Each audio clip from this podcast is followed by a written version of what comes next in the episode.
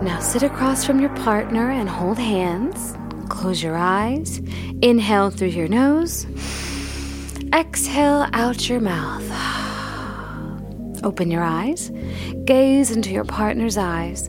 This is where we will be for the next 15 minutes. Can I blink eyeballs? This isn't a staring competition. Blinking is encouraged. Please do the exercise, and I will call you out in a moment. Stop that! What are you doing? Staring. You are really triggering me. You should be.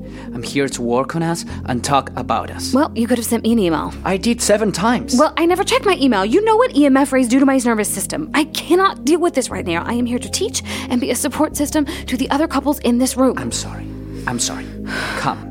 Sit across from me and stare into my dark brown, handsome eyes. I'm a professional, Elias. For someone who tries to help other people relax and work on themselves, you should really train on yourself. I'm not doing this.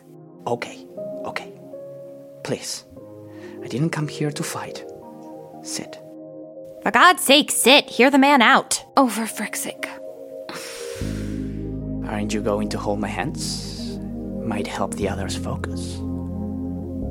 Your hands are cold.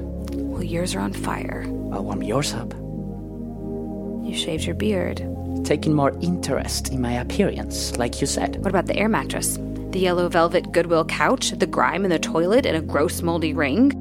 Our mattress gone and replaced with an allergen and flame retardant free mattress made completely out of walnut shells. Goodwill wouldn't take the couch back, said it was an environmental hazard, so I dumped it. Sorry, recycled. I ordered a new couch made with cotton from a happy, enlightened sheep in Scotland. It's coming Monday. Just in time for you to come over and watch the new episode of the Great British Baking Show. Well, bravo, you can buy things. What are the other reasons you don't love me anymore? But just a reminder to everyone that this is a silent exercise, an extremely quiet, no talking kind of exercise. You are the one speaking. Do you still love me? I don't want to go over this with you again. You don't have the same spiritual values as me and lifestyle habits.